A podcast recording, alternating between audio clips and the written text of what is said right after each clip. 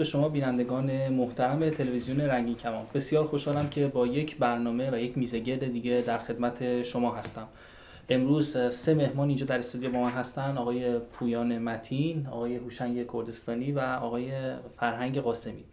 همونطور که می‌دونید تلویزیون رنگین کمان بنیاد آزادی اندیشه و بیان مدتیه که با طرح یک پرسشی به نام چه باید کرد در واقع تلاش می‌کنه با تولید برنامه های خودش به بررسی دوران گذار از جمهوری اسلامی بپردازه و اکنون که مدتی چل سالگی در واقع حکومت جمهوری اسلامی رو پشت سر گذاشتیم پرسشی که برای بسیاری از هموطنان به وجود اومده اینکه چه در پیش است چه در پیش روی ایران ما هست و ایران فردای ما هست و چه باید کرد. خب اگر موافق باشید من پرسش اول رو با آقای کردستانی آغاز می‌کنم.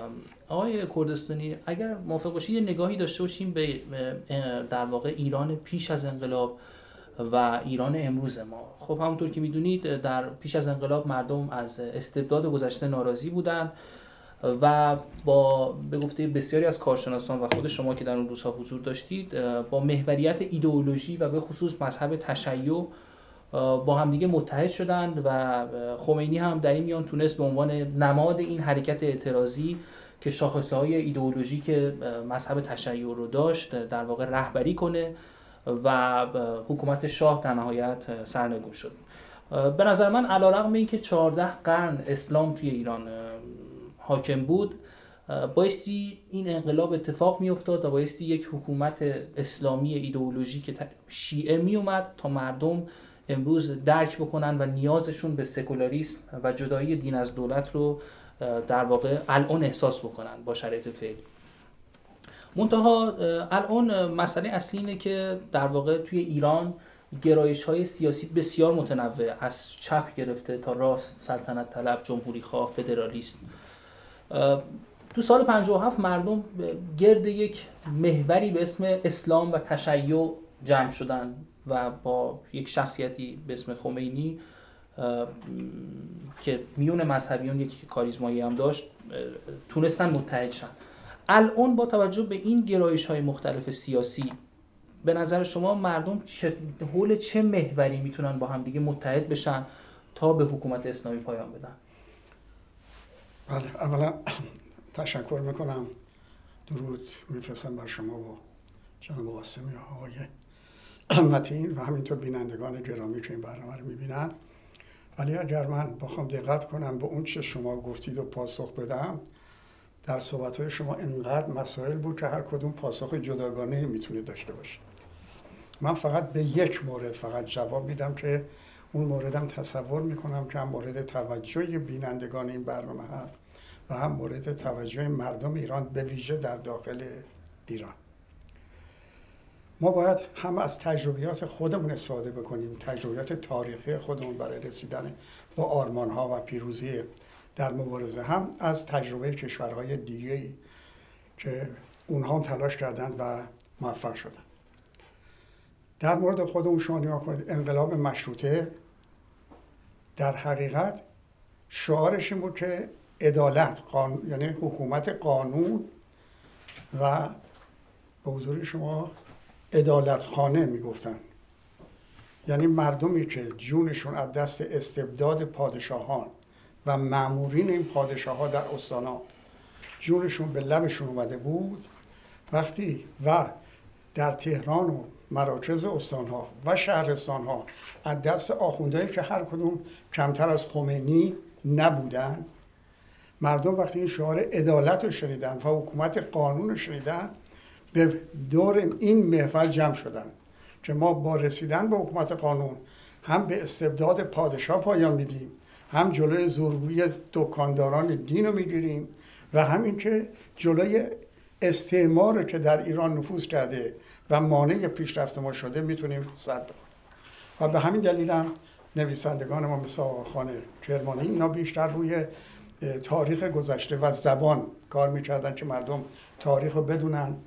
و توجه به زبان فارسی بکنن بازم اصرارشون در این بود که استبداد مذهبی رو و استبداد سلطنتی رو کنار بذارن و مانع استعمار کشورهای استعمارگر بشه. این مال زمان انقلاب. زمان مصدق مصدق شعاری که داد ملی شدن صنعت نفت این دو تا مفهوم داشت. یه مفهومش بود کوتاه کردن دست استعمار انگلیس. یک مفهومش بود که با انتخابات آزاد ما به مردم سالاری می‌رسیم. ببینیم با یه شعار ولی با دو هدف موفق شدیم که چرچیل گفت یه چیز معروفی داره که فرض کنید هندوستان با این همه جمعیت تعریف ما نشد. فقط یک پیرمرد ایران ما رو به زانو در بود یه اصطلاحی به کار برده بود. بعد برمیگردیم برای همین انقلاب اسلامی که متاسفانه به اشتباه رفتیم.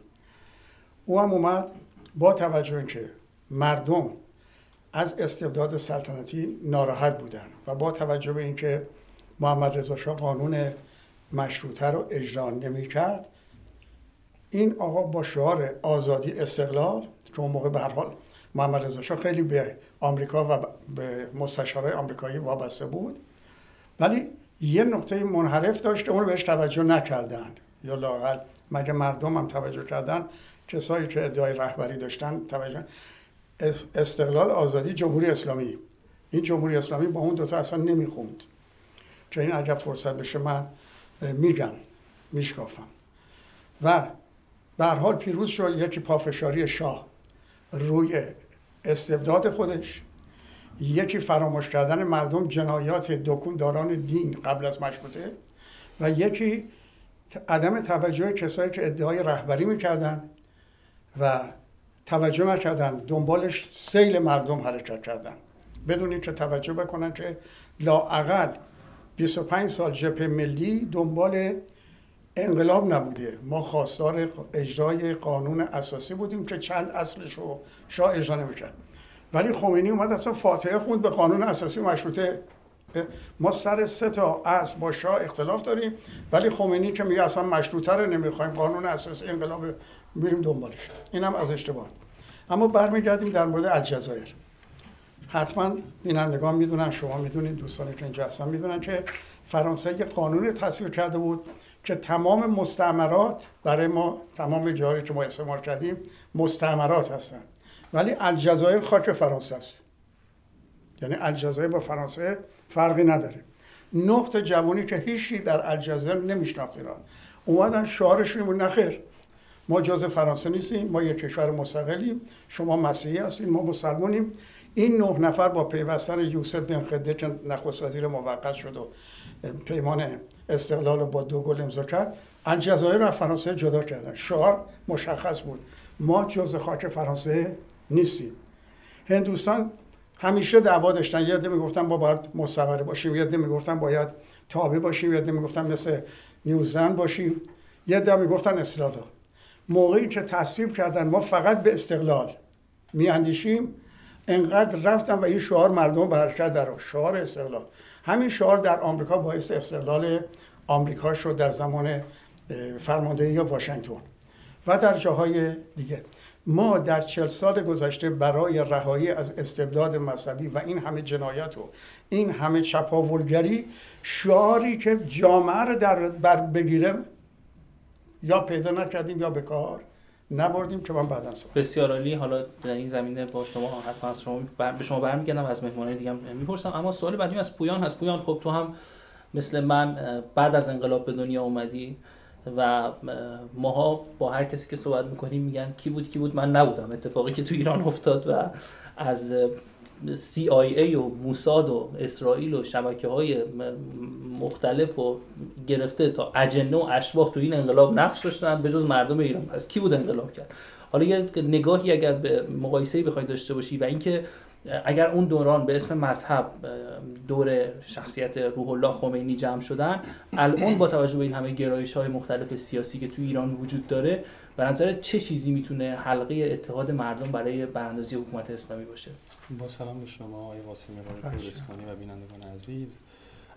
من میگم همون شعاری که داده می‌شد در ابتدای قیام 57 استقلال آزادی عدالت اجتماعی این فکر کنم انقدر جهان شمول هست که بشه تمام مطالبات من جمله سکولاریست من جمله تمامی مطالبات حقوق بشری و تمامی مطالباتی که در جنبش مشروطه تا به امروز جامعه ایران داشته میشه تو این شعار پیدا کرد البته توی 57 استقلال آزادی و جمهوری اسلامی یعنی نه نه در بخشی در قبلش. در قبل از- قبل. در قبل یعنی از در شعار جبهه ملی بود در قبل از به اصطلاح غالب شدن جریان خمینی به قیام شعار استقلال آزادی و عدالت اجتماعی. بود این شعار هم خب به نوعی حالا به عناوین دیگه در طول این سالها در طول این چهل سال داده شده من اول یک جواب بدم به اون اه، سوالی که پرسیدی که ما یک حکومت بدهکار بودیم به روحانیت. من به هیچ عنوان به این قضیه اعتقاد ندارم. ببینید این حرف برای اولین بار از اون دیدگاه اه، به اصطلاح جبر تاریخی یا دیالکتیک تاریخ از طرف جامعه روشنفکری ایران مطرح شد. برای سلب مسئولیت خودش در نقشی که در فاجعه 57 داشت. خود شخصیت خمینی خود دیدگاه های خمینی به قدری واضح بود که اگر بهش رجوع می‌کرد جامعه روشنفکری ایران می‌فهمید چه در انتظاره. و گذشته از اون مطالباتی که روحانیت در قیام به اصطلاح مرتجعانه اه، 15 خرداد 42 مطرح کرد. شعارها و مطالبات ضد انسانی و ضد بشری که در اون جنبش مطرح شد. و یا موازی که روحانیت در صدر مشروطه داشت. تمامی اینها اگر جامعه روشنفکری ایران متوهمانه با مسئله برخورد نمی‌کرد متوجه می‌شد که جنبشی که موتور محرکش به دست روحانیت بیفته چه فاجعه‌ای در انتظارش هست. در نتیجه من فکر می‌کنم این بیشتر برای سلب مسئولیت هست که جامعه روشنفکری و به اصطلاح بخش مترقی جامعه ایران این مسئله رو مطرح کرد. به هیچ عنوان نه مسئولیت با دولت‌های خارجی است در فاجعه 57 نه مسئله این هست که ما نمی‌دانستیم یا نمیشناختیم خمینی رو. تمام اینا توجیهه. و در نتیجه همونجوری که آقای کردستانی گفتن رجوع کنیم به تجربیات تاریخی. از شعارهایی که میدیم کوتاه نباید بیایم و مطالباتی که داریم ببینیم که این مطالبات در از زمان جنبش مشروطه و در طول این چهل سال چه مطالباتی بوده. و اینها رو مدام دنبال کنیم. متوهمانه با نیروهای سیاسی که سر کار میان برخورد نکنیم.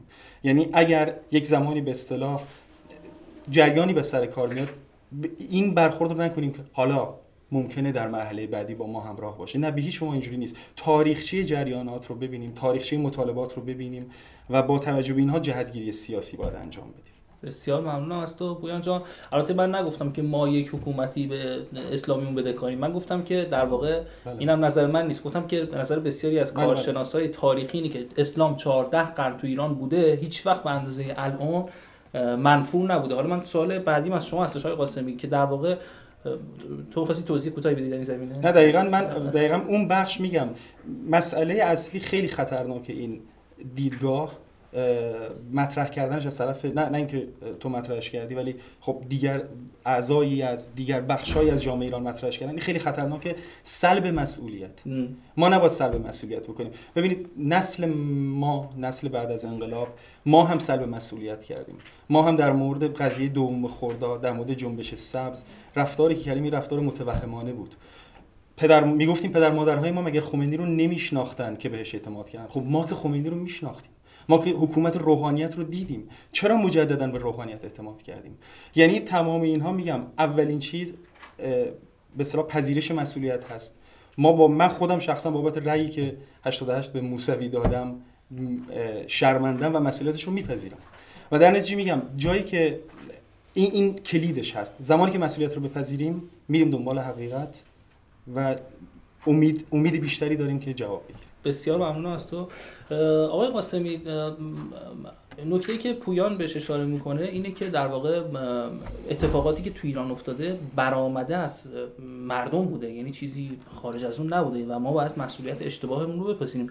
نگاه شما چیه به ایران قبل از انقلاب و ایران امروز که اون زمان با محوریت حالا پرسش من اسلام بود و تشیع بود الان با توجه به این همه گرایش های مختلف سیاسی چه چیزی می‌تونه محور ما برای گذار از حکومت اسلامی باشه؟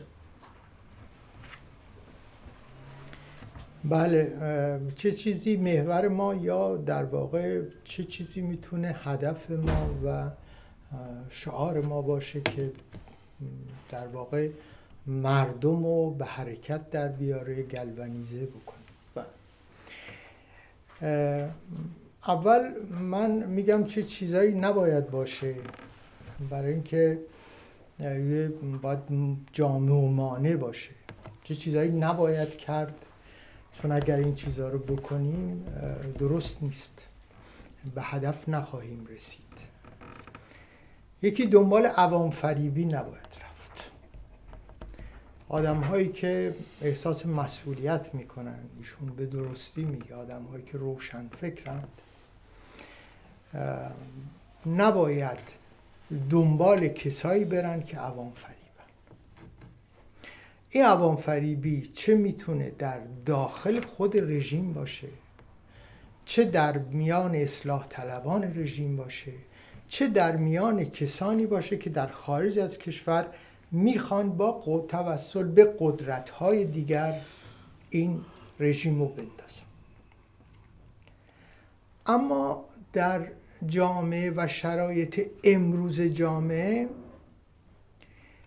چه چیزهایی باید گفت کتاب بشه زمینه گذار از جمهوری اسلامی فراهم بشه؟ به نظر من سه چیزه. اولینش مبارزه با فقر. برنامه ای یا شعاری رو ارائه بدیم که در اون مبارزه بکنیم و یا مبارزه بشه در آینده با فقر. چون امروز بر اساس تجربیات امروز به این نتیجه جهان رسیده که مردم حاضرند آزادیشون رو از دست بدن ولی یک لغمه نون دستشون. همین من می‌خواستم بلافاصله از شما بپرسم چرا شماره یک آزادی نیست؟ آها. برای اینکه شما نگاه بکنید با توجه به آنچه که در خاور میانه میگذره با توجه به آنچه که در ایران میگذره امروز مسئله اساسی برای مردمان خاور میانه نانه. در یک مصاحبه ای که با یک عراقی می‌کنن. در همین سه چهار ماه گذشته عراقی میگه من آزادی نمی‌خوام. به من نون بدید به زن و بچه هم بدم. من نمیگم که آزادی نباید داد ولی میگم اولینش مبارزه با فقر مبارزه کردن برای اینکه فقر از بین دومینش مبارزه با استبداد. مبارزه با استبداد یعنی که آزادی. این دومین مسئله مبارزه با استعداده و مسئله سوم عدم دخالت دین در دولت. برای همین من اینو فرموله می‌کنم به شکلی میگم سوسیال دموکرات لایک. یعنی کسی که برای یا افرادی یا گروه هایی که مبارزه می‌کنن برای اینکه فقر از بین بره دموکراسی جایگزین دموکراسی در جامعه جایگزین استبداد بشه و آخوندم بره توی مسجد. این شعاریه که به نظر من و هدفیه که به نظر من مهمه. حالا اگر فکر می‌کنم در این دوره نه ولی اگر در دوره بعد بخواید من براتون خواهم گفت که برای رسیدن به این چه لوازم و چه امکاناتی ما باید بسیار حتما حتما. من می‌خوام که از آقای کردستانی بپرسم حالا در ادامه صحبت های آقای قاسمی اینکه ایشون مثلا به عوام فریبی اشاره کردن اینکه ما بایستی بشناسیم. به نظر شما الان حالا اگر که الان تو بحث ما رسیدیم به دوران گذار چجوری مردم می‌تونن این عوام فریب ها رو مثلا توی اپوزیسیون تشخیص بدن؟ مثلا چون شعار تمامی گروه های مخالف جمهوری اسلامی همه طرفدار آزادی هن، همه ادعای دموکراسی می‌کنن. حتی گروه های رادیکالی مثل مجاهدین که اعتقادات مذهبی دارن نمی دیگه الان انقدر قرن 21 و تمدن دیگه اجازه نمیده که بیان بگن آقا مثلا بایستی از سکولاریسم حمایت بکنن بایستی بگن که آقا اگر ما مذهب داریم مال خودمونه. اینا تو ظاهر همه این حرفا رو می‌زنن. ولی به نظر شما چه ابزارهایی برای این شناخت هست؟ و اینکه پرسش قبلی رو بازتر کنید که الان توی ایران امروز ما چطور می‌تونیم به اون محوری که برای گذار از جمهوری اسلامی نیاز داریم و به اون اتحاد مردم نیاز داریم چطور می‌تونیم به اون محور دست پیدا کنیم؟ من یه مطلبی رو یه ضرب المثلی رو بگم که ملتی که تاریخش رو نخونه و ندونه مجبور اون تاریخ مجددا تکرار بکنه. خیلی از چیزهایی که به سر مردم مملکت ما اومده ملت ایران اومده اینه که مدعیان نمی‌دونم روشنفکری بگیم مدعیان رهبری بگیم مدعیان هرچی اسمشه بگیم. خود اونا تاریخ رو نخونده بودن. اگر تاریخ رو خونده بودن همونطور که اشاره کردن آقای پویان هم جنایات روحانیت و قبل از انقلاب حتی بعد از انقلاب شیخ فضل نوری میگو ما مشروعه می‌خوایم مشروط هم نمی‌خوایم. همین خمینی بود که با حالا جبهه ملی یه اختلاف دید داشت با محمد رضا شاه سر اون انقلاب شاه و مردم شیشم بهمن. که کاملا منطقی بود. جبهه ملی میگفتش آقا جان اولا شاه نباید همه پرسی کنی مقام غیر مسئوله. این درست بود. بعدم میگفتش که همه پرسی برای یک مسئله است. در تمام کشورهای دنیا همینجا چند سال پیش زمان شیرای تصمیم گرفتن که مدت ریاست جمهوری هفت سال باشه یا پنج سال باشه. یعنی پرسش یکیه. در که محمد رضا شاه 6 تا رو گذاشته بود. جبهه ملی می‌گفت آقا اگر یک کسی با پنج تا موافق بود با یکی مخالف. با سه تا موافق بود تکلیفش چیه؟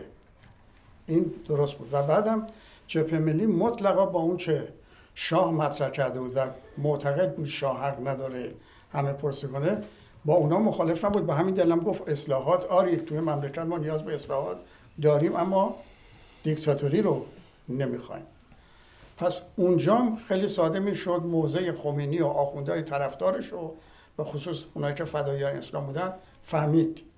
ولی ما بهش توجه نکردیم. شما اگر فرصتی بشه تارنمای من نگاه کنید یا نوشته های منو من از موقع که رجایی می‌خواست انتخاب بشه انتخابات رو تحریم کردم از طرف جبهه ملی چون مخفی هم بودم و رادیوی فرازمند و آقای بختیار مرتب میخوندن. همین در مورد آقای میر حسین موسوی اگر شما میخوندن اونایی که رفتن رأی دادن که الان ایشون هم اشاره کردن که این چه ضدیتی با ملیت ایران داره اصلا اصلا به سمت صندوق نمی‌رفتن که رأی بدن به میر حسین موسوی. یا شما فکر بکنید میگم هدف معلوم نیست. اگر ما آزادی رو می‌خوایم طبیعتا آزادی نفع استبداده. یعنی استبداد نمی‌خوایم دیکتاتوری نمی‌خوایم. وقتی ما آزادی رو می‌خوایم و ضد استبدادیم دیگه این که رئیس جمهور استبدادیه مطرح نیست. موقعی که هندوستان گفت شعار ما استقلاله دیگه اصلا نمی‌گفتن این فرمانداری که ملکه انگلیس برای ما تعیین کرده آدم خوبیه یا آدم بدیه. ما دنبال استقلالیم. وقتی آمریکا میگه ما دنبال استقلالیم دیگه اصلا بحث این که فرمانداری که لندن اومده شخصیت چیه نبود. ولی ما ضمن که آزادی رو می‌خوایم که با بودن استبداد مذهبی عملی نیست ولی دنبال هستیم که این رئیس جمهوری که می‌خواد بیاد بهتره و از همین خامنی حد اکثر استفاده رو تا کرده. همیشه دو تا متضاد گذاشته. مردم اگر به این رأی ندین اون میاد. بریم به بعد رأی بدیم که بدتر نیاد. و ما متاسفانه تو این دام افتادیم. من انتخابات دور دوم ریاست جمهوری که دو سال گذشته وقتی چیزی نوشتم که مردم نشون میدن قدرت واقعی خودشون با نرفتن پای صندوق یه دوستی که سالهاست طرفدار جبهه ملیه و اموش ادیب برومند. به حال مسئول جبهه ملی بود. ایشون به من زنگ زد که رو ارادتی که دارم میگم اینی که شما نوشتی درست نیست. شما تحریم کردیم مردم میرن راه میدن. گفتم مردم یه چیزی رو تشخیص میدن میرن انجام میدن. منم یه چیزی تشخیص میدم وظیفه دارم بیان کنم. دو سال نشد که ایشون رفت تهران به من زنگ زد شما درست تشخیص دادی که تحریم کردیم بنابراین ما وقتی هدف مشخص کردیم دیگه نباید توی دست انداز بیافتیم من در مورد انقلاب اسلامی هم همین بحث رو داشتم اون موقع. می‌گفتم آقا جبهه ملی 25 ساله در یک شاهرای بزرگراهی داره میره که انتهاش اجرای قانون اساسی انقلاب مشروط است. ما بخشی از این راه رو اومدیم. هنوز به هدف نرسیدیم داریم میریم به سمت هدف. اومدن جلو ما یه دونه راه انحرافی درست کردن. تو جاده ها میره یا می‌خوام پل بزنن میگن از این رد بشین. یه راه دیگه درست کردن انقلاب اسلامی. این اصلا برنامه ما نبوده خواست ما نبوده. من اصلا بحث چپ و مجاهد و نمی‌دونم اینا رو نمی‌کنم. چه رو نمی‌دونم فدایی من بحثم روی خودمون آزادی خواهان مصدقی ها ملیگرها ما داریم میریم به سمت این جاده رو داریم میریم این بزرگوار رو چرا باید منحرف بشیم بریم توی مسیر دیگه؟ با وجود اینکه صحبت این شد که دیگران هم شاید در این کار خارجی هم دخالت نداشتن من دلایلی دارم که براتون میگم که خارجی ها همیشه یه نظامی که در کشورهایی که تا نظر اقتصادی حداقل تابع اینا هستن از دولت های حاکم تا زمانی استفاده می‌کنن و حمایت می‌کنن که بدونن می‌تونن بمونن. هر لحظه احساس کنن که این نظام نمی‌تونه بمونه و داره نهضت مردمی اینو جارو می‌کنه عوامل خودشون وارد اون حرکت و اون نهضت آزادی خواهی مردم می‌کنن. زمان مصدق بقایی رو وارد جبهه ملی کردن و زمان 56 هم که ما سه نفر از سران جبهه ملی نامه سه امضا دادن که اگر شاه گوش می‌کرد که نکرد ما به این بدبختی ملتمون نمیافتاد. اومدن یه دفعه کیهان تهران آقای مسوازاده عکس آقای خمینی رو گذاشت. یعنی آقا رهبری این حرکت مردم آقای خمینی و اینجا هم که اومد آقای سنجابی با اون امضای اون نامه عملا گفت آمده واگذار می‌کنم رهبری به شما پس ما رو از اون شاهرایی که داشتیم می‌رسیدیم به اجرای قانون اساسی مشروطیت که انقلاب مشروطیت پشتوانه اون بود فداکاری مردم پشتوانه اون بود یه دفعه منحرف شدیم به یک جاده انحرافی کشیده شد درسته. من اگه بخوام یک در واقع مخرج مشترکی از حرفای شما و حرفای پویان در زمینه انقلاب بگیرم پویان مسئولیت مستقیم خود مردم رو اشاره می‌کنه و شما نقش عوامل خارجی و نیروهایی که باعث انحراف اون روند آزادی خواه بله. بودن. یعنی دخالت خارجی برای انحراف جنبش آزادی خواهانه. یعنی خمینی رو سوار بر جنبش آزادی خواهانه ملت ایران کردن که هدفش اجرای قانون اساسی مشروطیت بود. کشوندن به جایی که اصلا ما مشروطه هم نمی‌خوایم. درسته. حالا پویا نظر تو چیه؟ در مورد امروز ایران اگر که به حال دیگه الان بسیاری از مردم در داخل ایران حتی اونایی که به قول ایشون فریب خوردن حتی کسایی که به اصلاحات اعتقاد داشتن دیگه به قول معروف دوزاریشون افتاده و با شعار اصلاح طلب اصلاح طلب اصولگرا دیگه تمام ماجرا این رو بیان کردن که دیگه خواستار پایان جمهوری اسلامی هستن. اما این خطرات همچنان در کمینه. و حتی اگر مردم به قول تو مسئولیتشون رو به درستی انجام بدن باز همیشه خطر نیروهای بیگانه و خارجی و خطر کسایی که خیانت می‌کنن به مردم وجود داره. الان به نظرت باید چی کار بکنیم؟ من می‌خوام یواش یواش وارد فاز در واقع اینکه دقیقا باید چی کار بکنیم بشیم. چون در مورد مسائل مالی اپوزیسیون هم سوال مشخص دارم که حالا بعدا می‌پرسم ببینید اپوزیسیون جمهوری اسلامی در طول چهل سال ضربات خیلی وحشتناکی خورده. مهمترینش اتفاقاتی بود که دهه 60 افتاد. بعد از اون ضرباتی بود که جامعه مدنی در و جنبش دانشجویی خورد و به اصطلاح اون ناامیدی که بعد از جنبش سبز وجود آمد. این ضربات میشه گفت تا حدی اپوزیسیون ما رو متلاشی کرده اپوزیسیون ما رو پراکنده کرده. در جواب این که چه کار باید کرد و منابع مالی اپوزیسیون یک نکته ظریفی هست روی شعار استقلال. ببینید توی مسئله استقلال ما باید این رو متوجه باشیم که جمهوری اسلامی چرا اول اون بخش گفتم می‌رسم بهش؟ که جمهوری اسلامی امروز از تمامی امکانات بین المللی استفاده کرده برای اینکه بقای خودش رو تثبیت بکنه. اپوزیسیون ما هم این حق رو این حق مشروع داره که از امکانات بین المللی از امکانات خارجی این استفاده رو بکنه برای زمین زدن جمهوری اسلامی. ببینید ما به تنهایی اپوزیسیون ایران به تنهایی توان ضربه زدن و متلاشی کردن جمهوری اسلامی رو نداره. به همون دلایلی که اون سرکوب های وحشتناکی که در طول این چهل سال دیدیم.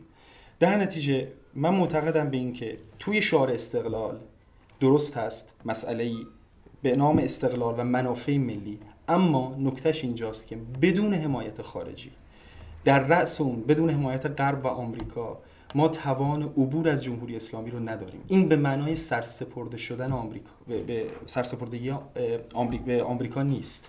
مسئله سر اینه که نیروی مقابل ما به قدری به اصطلاح از امکانات بین المللی داره استفاده می‌کنه و به قدری در طول این چهل سال تانسته که به جامعه مدنی ما و به جنبش آزادی خانه ما ضربه بزنه که ما در یک مقابل یک واقعیت قرار گرفتیم که امروز در مرحله سرنگونی یعنی در مرحله اعتراض در مرحله مقاومت توی جنبش زنان توی جنبش دانشجویی جامعه ایران به اصطلاح میشه گفت شاهکار کرده تو این چهل سال. ولی در مرحله آخر در مرحله سرنگونی متاسفانه ما این قدرت رو به تنهایی نداریم که این کار رو انجام بدیم. ببینید بر مورد اون سال اول که در مورد اینکه ما چطور میشه بفهمیم به چه نیرویی باید اعتماد کرد و چه نیرویی نباید اعتماد کرد به نظر من چند تا فاکتور هستن برای اینکه ببینیم به چه نیرویی میشه اعتماد کرد. یکیش مانیفست یک گروه یک سازمانه اینکه چه می‌خواهد. یکیش خط مشیشه اینه که چگونه می‌خواهد. و سومیش اینه که موازی که نسبت به جمهوری اسلامی و رژیم داره. در مسئله چه می‌خواهد اگر شعارهاش شعارهایی است در جهت منافع ملی میشه رفت وارد مرحله بعدی شد. چگونه می‌خواهد؟ اگر این شیوه شیوه است اقلانی میشه وارد مرحله سوم شد و نگاه کرد که موازهش نسبت به جمهوری اسلامی چیه. مثلا در مورد اتفاقاتی که امروز داره در خلیج فارس میفته ما باید نگاه کنیم که چه اپوزیسیون چه موازی نسبت به جمهوری اسلامی دارن. نسبت به سپاه پاسداران دارن. در مسئله جنگ اگر مخالفت می‌کنیم با جنگ که به درستی باید مخالفت کنیم با جنگ اما پیش از اون باید بدانیم که یک موضعی رو مشخص داشته باشیم در مقابل جمهوری اسلامی. قبل از اون باید اعلام بکنیم که مسئولیت یک جنگ احتمالی تمام و کمال بر عهده جمهوری اسلامی است. نگاه کنید روحانی چه گفت؟ دیروز بود یا پریروز؟ که ما حاضریم بمباران بشیم اما مذاکره نکنیم.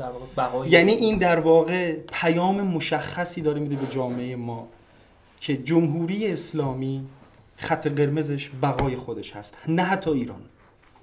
و مسئله سر اینه که اگر زمانی که امیدوارم هرگز این اتفاق نیفته امیدوارم جمهوری اسلامی به پای میز مذاکره بیاد.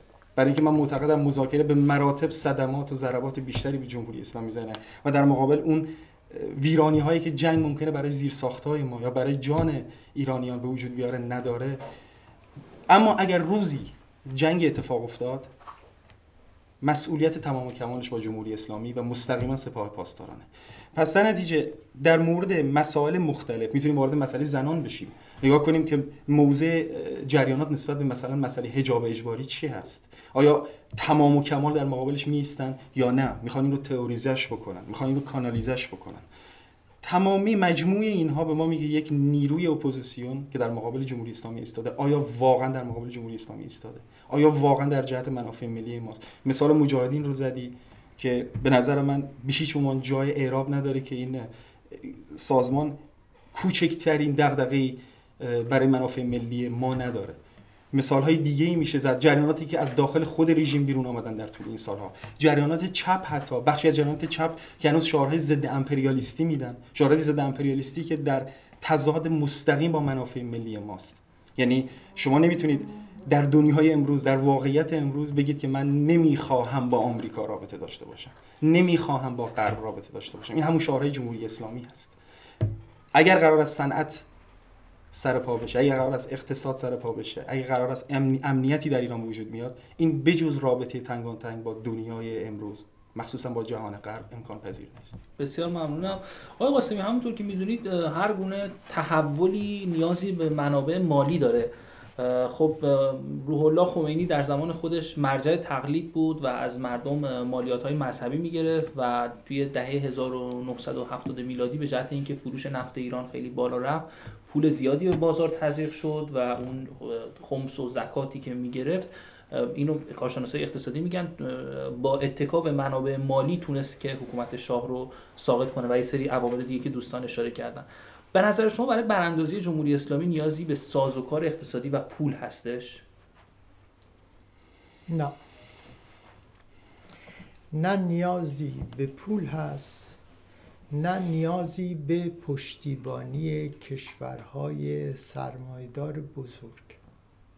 حالا چرا نیست؟ برای اینکه در درجه اول ما اپوزیسیون متشکلی نداریم. به فرض فکر کنید یه کسی اومد پیدا شد. گفت که بیاید این چند میلیون یا اونقدر به شما میدیم برید علیه جمهوری اسلامی اقدام بکنید. این پول کی باید بگیره؟ این پول رو چجوری باید خرج بکنه؟ این پول رو برای کی باید خرج بکنه؟ همه اینا سواله. بنابراین تمام اون کسانی که معتقدن که باید پول بگیرن و می‌گیرن در واقع به فکر یک تغییر در ایران نیستن. دروغ میگن. گرفتن پول احتیاج به اداره کردن پول داره. و اون کسی هم که میگه من پول میدم خودش هم می‌دونه که برای سرنگونی یا گذار از رژیم جمهوری اسلامی یا هر رژیم دیگر این کار رو نمی‌کنه. میده به خاطر اون تعدادی که اونجا هستن. ولی یک چیز دیگه هست که حالا با گرفتن پول و با وابستگی به قدرت های دیگر هیچ کاری نمیشه.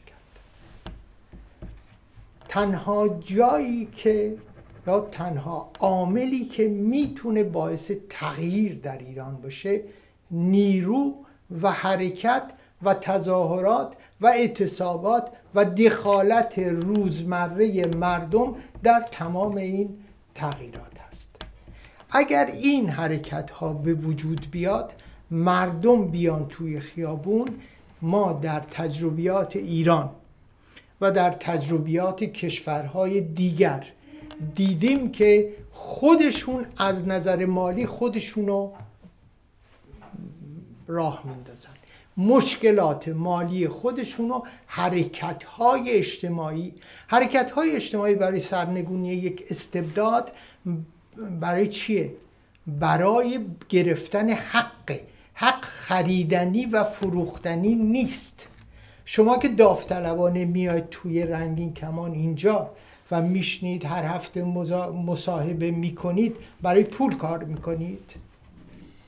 شما برای این میاید که یک ایده ای داره. شما پا میشید میاد یا من خودم برای که یک ایده ای داریم یک آرمانی داریم. دنبال یک حق و حقیقت و عدالتی میگردیم.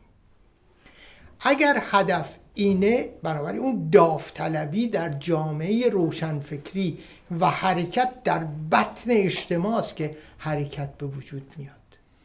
به نظر من اگر این حرکت ها به وجود بیاد امکانات مالی و سایر امکانات در داخل خود جامعه به وجود خواهد اومد. در مصر نشد داریم در آفریقای جنوبی داریم در لهستان داریم در خود ایران داریم در موارد مختلف. بنابراین این مسئله کمک های مالی رو به نظر من اصلا باید گذاشت کنار. اصلا نگیرندش راست میگه نه دهندش راست میگه. اون چیزی که باید هدف اصلی و جایی باشه که ما بر اساس اون حرکت بکنیم اتکاع به نیروی مردم با تظاهرات با اعتصابات با بست نشستن ها با به وجود آوردن حرکت های ابتکاری و آفرینش ابتکاراتی که بتونه واقعا جامعه رو به حرکت در بیاره قضیه اونجاست. پول و سایر امکانات به طبع به قول سعدی حاصل خواهد شد. تمام کسایی تجربیات دیگر من براتون میگم یه ذره زیاد میشه. دکتر بختیار پول گرفت برای اینکه رژیم رو ساقط کن. نتیجه نداد. مدنی پول گرفت برای اینکه رژیم ساقط کنه. نتیجه نداد. مجاهدین پول گرفتن پول جمع کردن برای این کار بکنن. نتیجه نداد. پسر شاه مرتب داره پول جمع می‌کنه از اون ور از اون ور می‌گیره و نتیجه نداره طرفداران فدرالیست فدرالیسم در ایران که مرتب با عربستان سعودی با اسرائیل با امریکا در نتیجه نداده. حرکت باید در داخل باشه. بنابراین اینو به نظر من آدم هایی که واقعا به فکر گذار از جمهوری اسلامی و به وجود آوردن یک حرکت دموکراتیکه چون ببینید همون اول که قرار بشه که شما چه با پول چه با کمک دیگری یک رژیمی رو ساقط بکنید همونجا کار خراب کردید. یعنی دیگه دخالت مردم رو از بین بردید. شما شما به فرض اون کسی که پول می‌گیره می‌خواد بین مردم تقسیم بکنه. بین کدوم یکی از مردم تقسیم اصلا چرا از همون اول مردم عادت به پول گرفتن بکنه بدونید؟ زندگیشونو می‌کنن. وقتی رسید اون موقعی که واقعا موقع حرکت کار ما اینی که کمک بکنیم به اینکه این اعتراضات این حرکت ها به طور در خود بطن جامعه به وجود بیاد. مشکل مشکل پول نیست مشکل مشکل امکانات دیگر نیست. تجربیات تمام جهان در دورهای مختلف تاریخ جهان نشون بله. البته این اعتراضات در سالهای اخیر به وجود اومده و مردم هم بدون اینکه اصلا علاقه داشته باشن فعالیت سیاسی بکنن دیگه عملا همه آدم ها سیاسی شدن. الان مثلا به عنوان نمونه بسیاری از زنها تو ایران اعتراض دارن به حجاب اجباری اصلا آدمای سیاسی نیستن میان و تو کمپین چهارشنبه سفید مسیح نجات شرکت می‌کنن روسریشون رو در میانن پیاده روی بدون حجاب می‌کنن. یا کارگرا به حقوقشون معترض میشن و جمهوری اسلامی اینا رو می‌گیره و انگ سیاسی بهشون می‌زنه. یا فعالای مثلا موزیسین ها اخیرا یه موزیسیانی توی ابیانه رفته بود خونده بود نمی‌دونم خانم. نگار معظم که در واقع یه لباس رنگی پوشیده بود حتی سرش هم رو پوشونده بود. فقط یه مدارم موهاش معلوم بود. یک موسیقی خیلی ساده خونده بود. اینو سیاسیش کردن بازداشتش کردن و فشار آوردن. توی گرگان سی نفر یوگا تمرین می‌کردن دختر پسر همشون رو با هم جمع کردن. یعنی کوچکترین در واقع حرکت های اجتماعی هم الان برای جمهوری اسلامی سیاسی شده و فضا به شدت بدتر از زمان انقلاب هستش. شما می‌خوای صحبتی بکنید یک صحبت کوچیک در مورد این مسئله که عمده کردن پول در بحث کمک های خارجی به نظر من پول فقط در زمانی حداقل بیشتر در مرحله اعتصابات بین ملی میشه روش حساب کرد. منظور از کمک های بین المللی تا زمانی که ما در فاز اعتصابات نیستیم پول نیست. منظور قطع کردن بازوهای سیاسی اقتصادی نظامی جمهوری اسلامی. منظور این هست که مسیح علی نجات بدون حمایت بین المللی بدون حمایت میگم با تمام موازی که من بر علیه دولت امروز ترامپ دارم اما موافقم با اون دیداری که مسیح علی نژاد با پومپئو داشت. برای اینی که بدون حمایت بین المللی حمایت بین المللی شامل بولد کردن مطالبات فعالان سیاسی داخل کشور حمایت بین المللی شامل به اصطلاح دفاع از دفاع مستقیم از مطالبات مردم ایران هست. رساندن اون به گوش دنیا زدن بازوهای نظامی و سیاسی جمهوری اسلامی. ببینید چه اتفاقی امروز در ونزوئلا داره میفته. تمام مردم توی خیابان ها هستن. اما اون زمین شده زمین جنگ روسیه و آمریکا. تا مادامی که این جنگ مغلوبه نشه به نفع آمریکا اون حکومت سقوطش زیر سواله. مسئله اینه که قطعا به دلیل همون مسائل جنبش به اصطلاح ضد جمهوری اسلامی جنبش آزادی خانه ما متلاشی شده. غیر به اصطلاح کارآمد شده. ولی در عین حال تنها راهش برای به اصطلاح جواب گرفتن حمایت بین المللیه ما بدون حمایت بین المللی نمی‌تونیم از جمهوری اسلامی گذر بکنیم. و این لزوما فقط پول نیست. این می‌تونه خیلی از موارد دیگه هم توش عمدتا موارد دیگه هم توش میشه دید. چون چیز شد اگه اجازه بدید بله بنابراین باید بگیم که استفاده از امکانات بین المللی برای این حرکت اجتماعی ملی. این, بله. این درسته. استفاده با حمایت تفاوت می‌کنه. می‌دونید یه چیزی هست که شما یه اقدامی می‌کنید از این استفاده بکنید. منفعت ببرید برای یک هدف. شمایید عامل. حمایت اینی که شما میرید زیر چتر یه چیزی که شما رو حمایت می‌کنه. استفاده از تمام امکانات انتلکتوال و امکانات مادی و غیر مادی. معنوی؟ بله خوبه. این این یه چیزی دیگر اینو ما سالها گفتیم. از زمان دوران دانشجویی در همه جا استفاده کردیم تا جایی که استفاده بر اساس اون راهبرد اون استراتژی که ما داریم. این با بنابراین اگر این کلمه رو جابجا جا بکنیم و بگیم استفاده از این امکانات خیلی بهتره تا بگیم که حمایت گرفت حمایت. حالا حمایت به نظر من موقعی که اون حرکت به وجود آمد اون تغییرات در حال شدنه. اون موقع ما به حمایت قدرت های تمام کشورهای جهان احتیاج داریم. ولی هنوز که هیچی نیستیم هنوز که پاییم ما باید استفاده بکنیم. استفاده یعنی بهره بردن از اون چیزهایی که در ارتباط با مسائل ارتباط جمعی در ارتباط با روشنفکران با در ارتباط با استفاده از مواضع وکلای خواه روشنفکران آزادی که موضع بگیرن در اینها چیزهایی که ما تاریخا کردیم. در جنبش اجتماعی علیه رژیم پهلوی و علیه جمهوری اسلامی اینو باید ادامه بدیم. ولی اینکه چهار نفر پاشن برن توی سنای امریکا و یا یه عده برن به از اسرائیل پول بگیرن یا عده برن از عربستان سعودی به مکه برن. من اینا رو باش مخالف هستم. من اون قسمت پول رو میگم. اون فقط در فاز اعتصابات میشه روش بحث کرد. ولی من مستقیما اتفاقا موافق حمایت هم هستم. نه تنها استفاده بلکه حمایت. یعنی درست آمریکا به طور مثال مشخصا به دنبال منافع ملیشه. اما در یک جهاتی منافع ملی ما و منافع ملی آمریکا در یک جهت قرار می‌گیره. اونجاست که ما می‌تونیم از این حمایت بهره نه اجازه بدید باز اینجا یک مسئله است که اصلا قضیه رو خراب می‌کنه. اون کلمه ترکیب حمایت منافع ملی.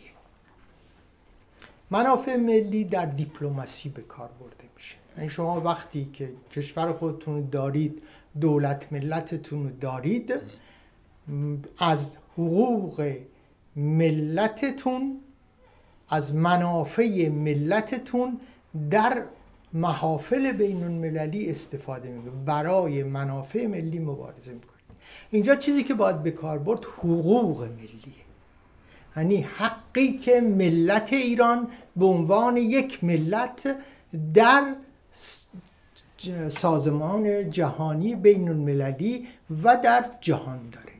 بنابراین وقتی شما بگید که حقوق ملت ایران اون موقع نمی‌تونید بگید که حقوق ملت ایران در به شکلی خواهد بود که با حقوق با منافع امریکا در یک جهت قرار خواهد گرفت. هست در بعضی نه برای اینکه اونجا امریکا دنبال منافع خودش میگرده برای اینکه دولت ملت شد داره تمام امکانات شد داره. ولی ما هنوز نداریم. ما دنبال حقوقمون هستیم. وقتی حقوقمون رو داشتیم یعنی حاکمیتمون داشتیم اون وقت دنبال منافع ملی خودمون میریم. تفاوت این قضیه نمی‌تونیم دوتا. برای همین اگر از کلمه از ترکیب حقوق ملی استفاده بکنیم در چیزای بین‌المللی هم همینطور در نوشته های حقوقی بین‌المللی هم همینطور وقتی از حقوق بین‌المللی صحبت بکنید دیگه نمی‌تونید این دوتا رو بغل هم قرار بدید. حالا اجازه بدین نظر آقای کردستانی هم در این زمینه بشنویم بعد من بحث مهمی. چون بحث خیلی جالبه و مفصل. نمی‌دونم اگر این برنامه تموم شده برنامه بعدی رو می‌خوایم بذاریم. من با برنامه بعدی در همین آره پس اگر آره وقت وقت ما تموم شده خیلی هم آره خوبه. آره, آره, آره ما دنبال این رو در برنامه بعد انجام میدیم. با سپاس از شما بینندگان محترم که در این برنامه همراه ما بودید. تا برنامه دیگر جاوید ایران زمین زنده باد آزادی.